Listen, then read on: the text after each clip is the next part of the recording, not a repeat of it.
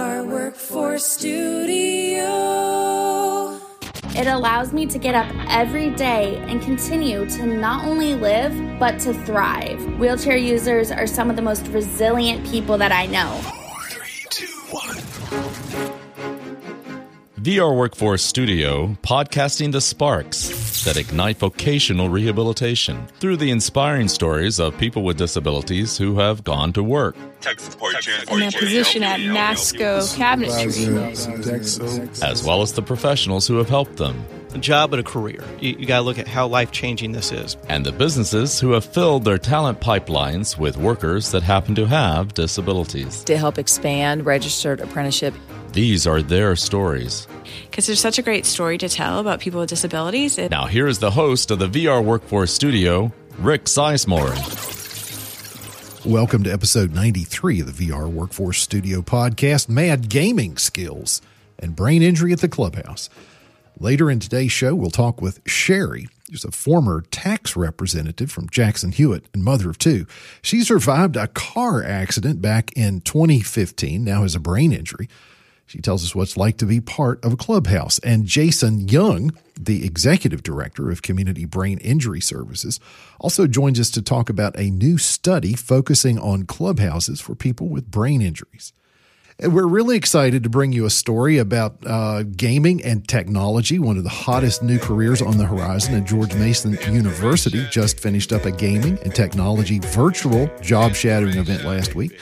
Here to tell us what that was like is Grayson Myers. Welcome to the podcast, Grayson. Thanks for having me. Yeah, I mean, this was a really cool event. Tell us about what happened. Walk us through the day. Well, I mean, I got an invite to a Zoom meeting. I joined it, and in the meeting, I learned about uh, what the jobs are like in the tech field and what you need, what skills they are, and the uh, high demand for them, which really, really was shocking for me. Now, you work with uh, Virginia Department for Aging and, and Rehab Services. How did you and your counselor decide this would be a good option for you? Oh, a while back when I first met her, I told her like I want to be like a, I want to have a job in the tech field, and she was like, okay. So she sent me that. She's been really helpful. So I'm told you have some pretty clear career goals. What is it you want to do? What do you see yourself doing after you get out of high school? Well, I would like a job in the technology field, most likely in uh, cybersecurity or programming. What kind of things did you learn throughout the day? Well, the thing I was really shocked is that um, there's a high demand for like um, cybersecurity in the government, and I was like, now I remember hearing about how the government gives you like good contracts for uh, pay and stuff, and like insures you and that, and like that's awesome. So that kind of wanted me to have a, well, kind of add like an incentive to the cybersecurity job. You were online with a lot of different people. What was it like uh, interacting with the panel out at George Mason and some of the other participants? How did you how did you do that? most people had their cameras on, but uh, we could uh, unmute or like raise the hand or like put. There's a button to like raise your hand, which like lets people know that you want to say something, or you could just type stuff in the chat for everybody to see. So you were engaged in in dialogue, but did you do some activities as well online? Yeah, like we did a um, they did a award thing. They did like a raffle. They gave out awards to people. Mm-hmm. Yeah, it was really fun. And they did. They told told us all about the jobs and what they need, and even told us about the IT jobs, which is pretty cool. A lot of people who have disabilities see the IT field as really a good opportunity for them. Could you tell us about your disability? I have uh, PANDAS, which stands for Pediatric Autoimmune Disorder Associated with Strep. Uh, not many kids have it, but one out of 200. So it's not really a lot. But uh, it looks different in many people. But for me, um, it causes flare ups due to the antibodies being created due to an infection. The problem with the antibodies, though, is that the they don't go away after the infection is gone. So it causes those flare ups. Yeah. So how does the disability affect you? Well, um, I'm in regular high school classes, but I need the uh, study hall for things like that. I have accommodations and frequent breaks and extended time to work on things when I am in a flare up. Yeah. So you see some really clear career path into the IT field and that working well with your disability. Yeah. It really made me want to get a job. Like it inspired me. I'm hoping to start college at Germanna Community College and after high school and hopefully get a tech job. But maybe I uh, finish or do a four year degree at Mason because the tech stuff they have there is pretty good as well. Well, Grayson, you seem to be more into IT security, but one of the other participants online that day was focused on gaming. Let's take a listen to Zachary Tingen's comments on the event.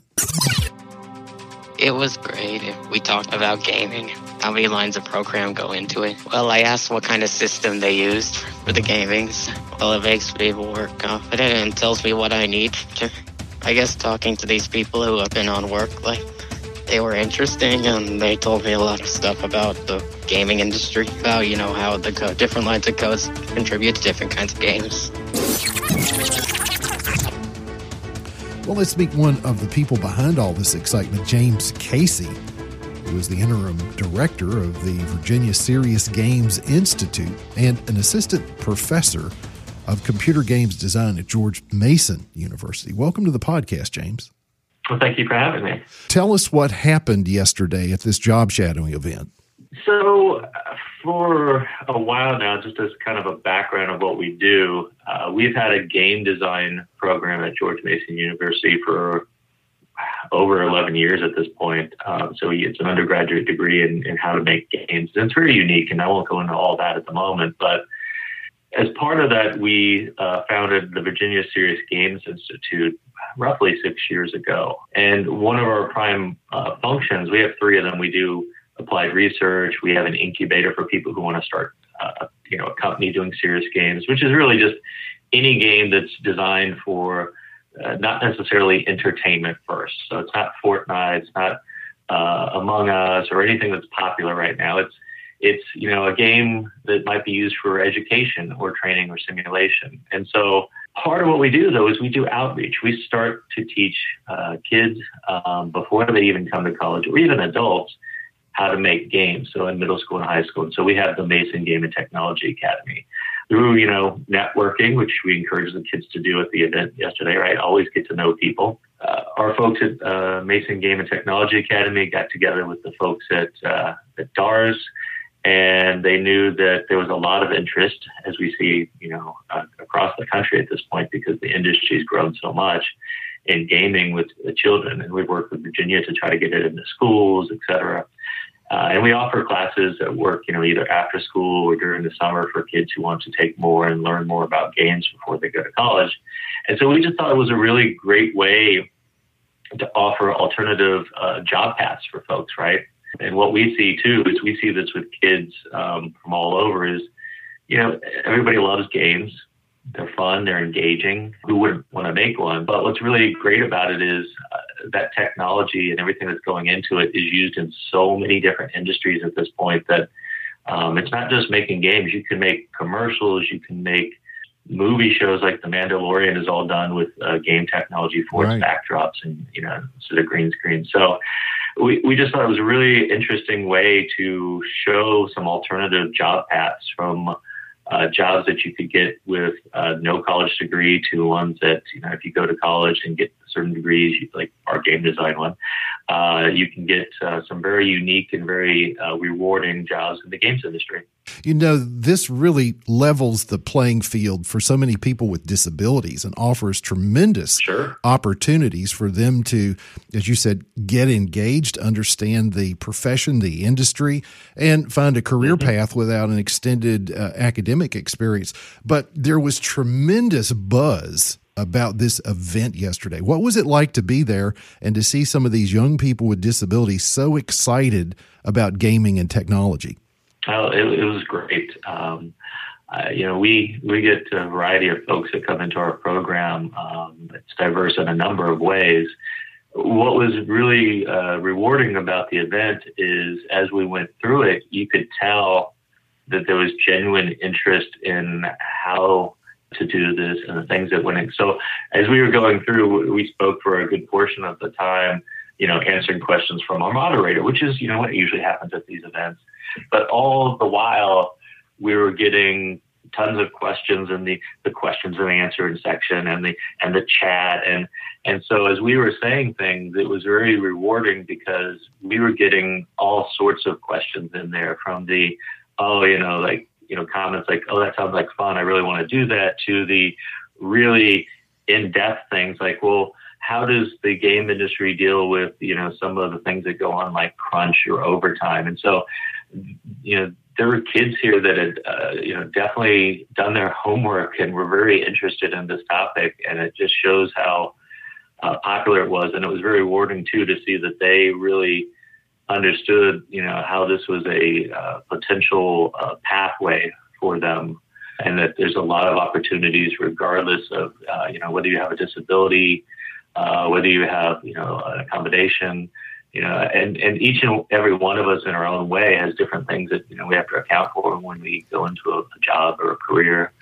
Like I told them, I, I, I can get up and I can talk to people and I can do, you know, a podcast with you or I, I can talk to them but that's not my normal uh, mindset either. I'm typically introverted, but you know, you have to you get get used to it because you're you have passion and engagement with the topic, uh, and that helps people uh, counter a lot of different things in their life, which is which is really rewarding to see. We see that in our program as well. Well, that is so absolutely true, and technology has such an impact on people with disabilities. And of course, assistive technology awareness is uh, has its own day on the 27th of March. So that's coming up, and it's very exciting to see uh, what you're doing. Well, this is a uh, is a storytelling podcast, and you can tell from the other guests they have their various stories. Do you have a recollection about yesterday afternoon? Did one kid stand out that did something really cool? you know, we, we only get to see a little part of it because of the format of the uh, the the way it's done. We, but I think the the part that uh, struck me the most was the the one or two people that, like I said, had done their homework and asked very in depth questions, like the one I mentioned about uh, how do AAA uh, companies, uh, you know, deal with some of the issues that they've seen, like crunch time and things like that, and they're actively looking into it. That kind of interest is is very uh, heartening, like I said. Congratulations on the success of the gaming event. Oh, thank you. Thank you so much. James Casey comes to us from George Mason University. Both Grayson and Zachary participated in the job shadowing event through Virginia DARS. March 1st is International Wheelchair Day. Here with today's rehabilitation reflection is Vicki Varner. Hi, and happy International Wheelchair Day. In 2015, I was in a car accident that not only left me a full time wheelchair user, but also breathed life into me. I spent 18 years of my life walking, and in the last five that I've been in a wheelchair, I've packed so much more than those 18 years could even fathom. My wheelchair has brought me freedom and it has brought me independence. It allows me to get up every day and continue to not only live, but to thrive. Wheelchair users are some of the most resilient people that I know, but that doesn't mean we don't face our own unique set of struggles. There are still a lot of biases out there, accessibility issues, and discrimination. That is why International Wheelchair Day is so important so we can bring awareness to these issues. We must continue to educate and to advocate to grow not only as people, but as a community. So go out there, pop some wheelies, and celebrate the positive impact you have made and will continue to make in this world. Vicki Varner, formerly Miss Wheelchair Virginia, is a disability advocate and spokesperson. She currently works as a customer services associate for Virginia 529 and Able Now. Views expressed are her own. We've included her contact information in the show notes. On March 22nd, we join others around the nation in celebrating National Rehabilitation Counselor Appreciation Day.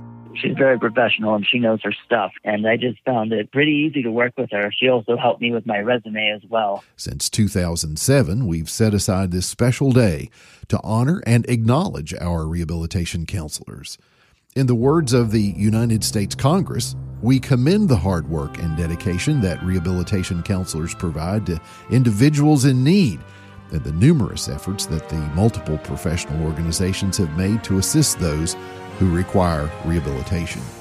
Here at home, we simply know them as our heroes that help people with disabilities to develop the skills they need to be successful on the career pathway as they help fill the talent pipelines for business and industry with qualified and talented people who happen to have disabilities. Thank you, rehabilitation counselors. Well, March is Brain Injury Awareness Month. And before we get to Sherry and her story, we're fortunate to welcome a couple of key leaders from Virginia in the brain injury community. Chris Miller is the director of the Brain Injury Services Coordination Unit at the Virginia Department for Aging and Rehabilitative Services. Here now to talk about CNI and the work being done at clubhouses. Welcome, Chris. Thanks so much, Rick. Tell us about CNI. CNI, which is Virginia's Commonwealth Neurotrauma Initiative, uh, was funded by the Virginia General Assembly in 1998 to fund research and services related to traumatic brain injury and spinal cord injury. Chris, the CNI grant was involved in a nationwide study that looked at the effectiveness of clubhouse services for people with brain injuries. What can you tell us about that? Community Brain Injury Services, led by Executive Director Jason Young, received $448,000 over three years to evaluate the impact of brain injury clubhouses. DARS was really excited about this project, in part because Virginia has really been a leader in developing clubhouses for individuals with brain injury services. It really shows how important these services for folks with brain injury are and keeping them connected, keeping them healthy, and building a, a community for folks. Chris, we have Jason on the line to talk about the study. Jason Young is the executive director of Community Brain Injury Services in Richmond.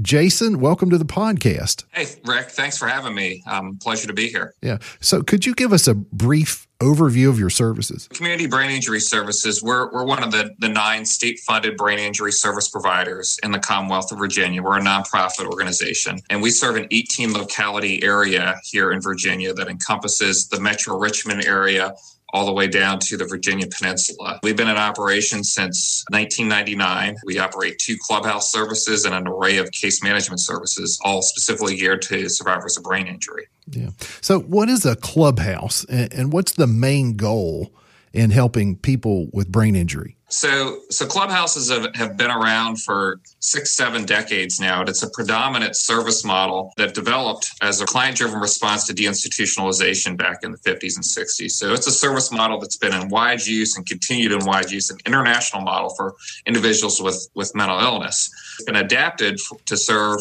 individuals with brain injury uh, for about the last 20 years. And its its primary purpose, I hate to gin it down to just one purpose because a clubhouse fills so many roles for, for persons that attend it. But I think it, its, its primary thing is to give members, which we call our, our, participants of the clubhouse, an opportunity to to re-engage and re-participate, participate again as active members and of their communities. Yeah.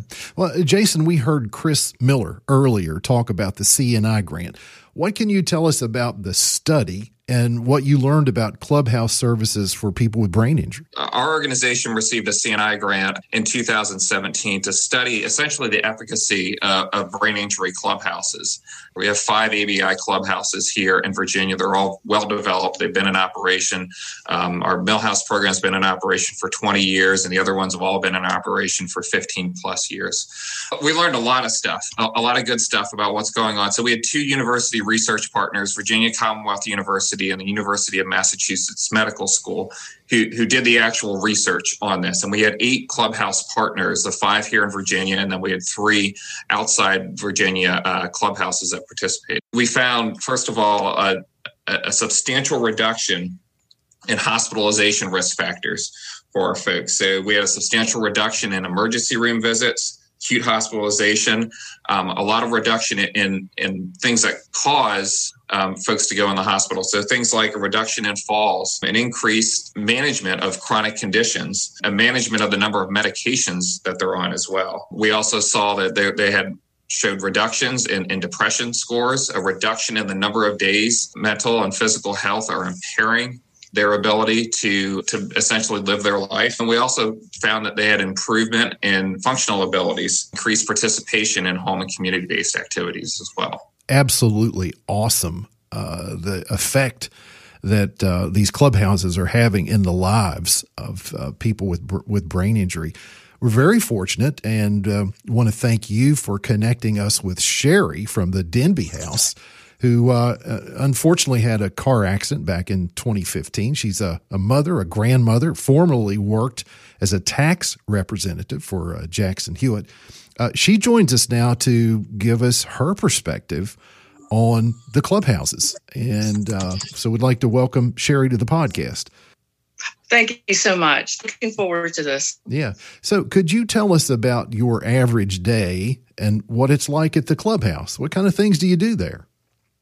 Okay. Uh, well, pre, uh, I guess pre COVID was a little different. We uh, we have different sections. There's a advocacy and outreach unit, a kitchen maintenance unit, and then you have the communication unit and each one has a separate function that kind of keeps things going. And um, we would go in and we would get a task to do whatever unit we were in. I was in advocacy, advocacy and outreach, and we would do those tasks until about lunchtime, and then we would reconvene and do more things in the afternoon. It, it was really great. Um, post COVID, it's been a lot different. We um, meet at um, 9.30 online virtually. A few people do go to the clubhouse, but I stay home. And it, it, it's different now. Well, I think it's, um, it's for me, it's been more engaging. Mm-hmm. So you figured out how to navigate the pandemic and stay connected through the clubhouse virtually. Yes, absolutely. I think it's uh, the best thing they could have done for us that are at high risk. Yeah. So you were engaged in a, a, demanding career in the tax industry. You had this car accident, it changed your life, and you're involved in the clubhouse. What did you what do you get out of the clubhouse on a daily basis? How does it make your life better? Oh, it, it, it's incredible. Um, when I first had my accident, uh, I had a kind of a medical snafu at the very beginning, so I didn't get a lot of uh, the traditional therapies. I, I, got a minuscule amount, and I was I was treading water. It was really bad, and someone suggested the clubhouse, and I thought, well, I'll get out, and it changed my life. I mean, it gave me the tools I needed to go forward. Um, I I left temporarily to go. I had I have a job and I had to go back to work. I need assistance on it now. I can't by myself. And uh, but when that job ended, I came back to the class because it just it, it's like just standing still. So it's given me all the things that I've needed to explore new talents uh, and try to move forward in a different world. Yeah. Uh, you mentioned uh, the clubhouse giving you a, a, set of tools to, to work with. What are some of those things that uh, have helped you the most?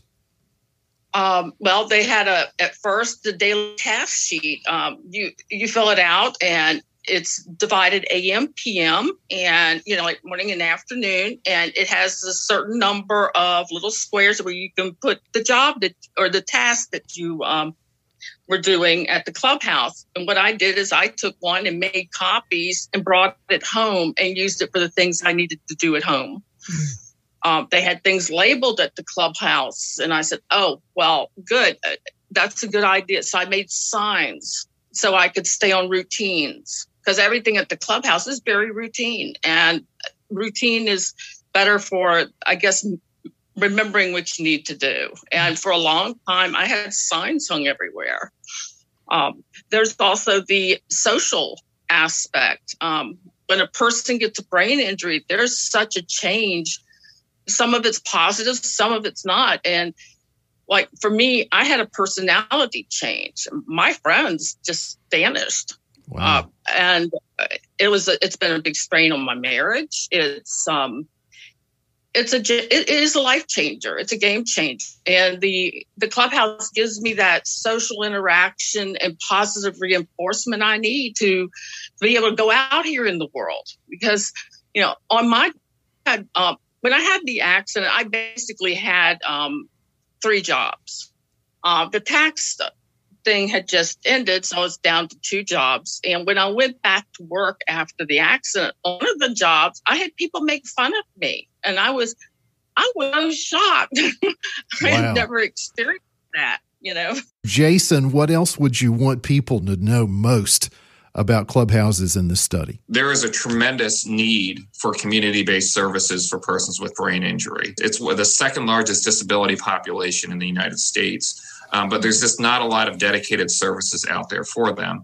And what we found through this study is that the development of, of a quality ABI clubhouse in, in local communities can be a huge resource and a huge asset, not just for persons that attend them, but also for their caregivers and for the community at large to have one of these programs in operation to serve persons with brain injury in their communities. Jason Young is the executive director for Community Brain Injury Services in Richmond, Virginia. Thank you for uh, being on the podcast today, Jason. Oh, you're welcome, Rick. Uh, it's my pleasure. March is a time to celebrate the great profession of social work during Social Worker Month. The theme for Social Worker Month 2021 is Social Workers Are Essential. Check the link in our show notes for more information from the National Association of Social Workers at socialworkers.org. It's time for our National Clearinghouse report with the always informative and entertaining Sherry Takamoto. Welcome to the podcast, Sherry. Hey, Rick, thank you. And have you noticed that this is one year since the COVID 19 pandemic One when everything year. shut down? and we're still keeping on. and life is as complicated as ever. And I thought this would be a good time for folks to revisit what choices they made when they had to suddenly pivot to online and think about what else is out there. Yeah, what lessons have we learned? I provided several resources on providing remote services during the pandemic, including teleconferencing, remote delivery of services, and really some of those ethical considerations that we may not have paid close attention to at the beginning of all this. Uh, those are very timely topics. And it's Brain Injury Month. Yes. And so for a change of pace, I've added info comic series on TBI and chronic pain. So folks can look at that in a different um, way of, of seeing traumatic brain injury. And it's also Developmental Disabilities Awareness Month.